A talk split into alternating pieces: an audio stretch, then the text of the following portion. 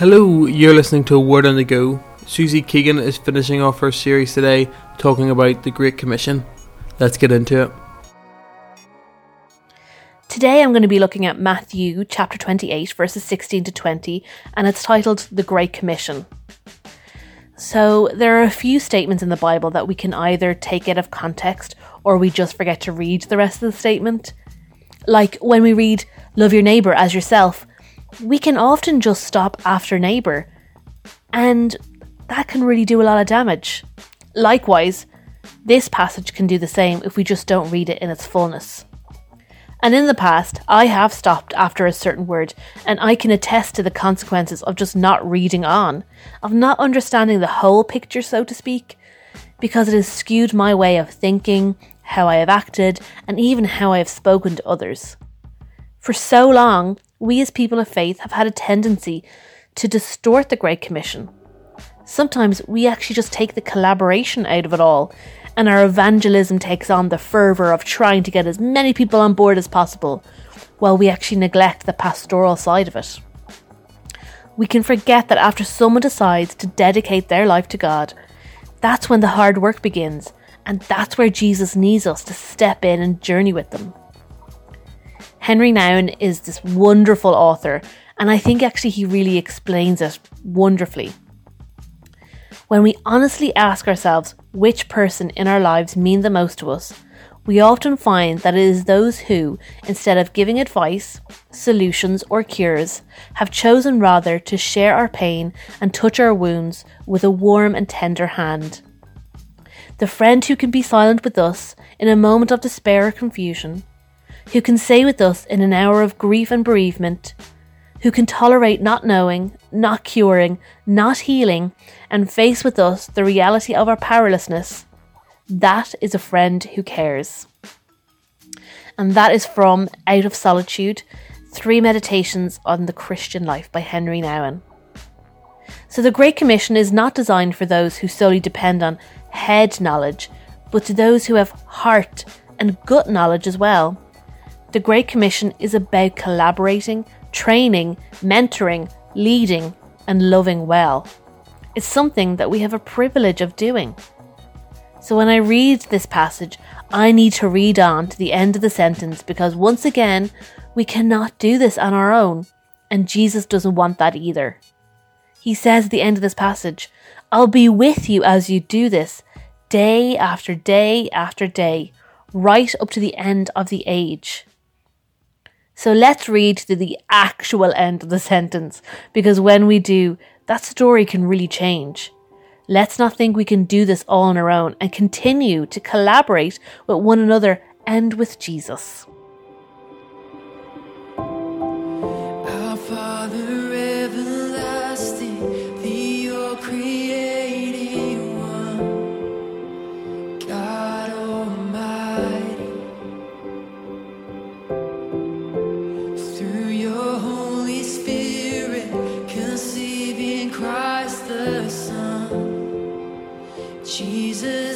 ser.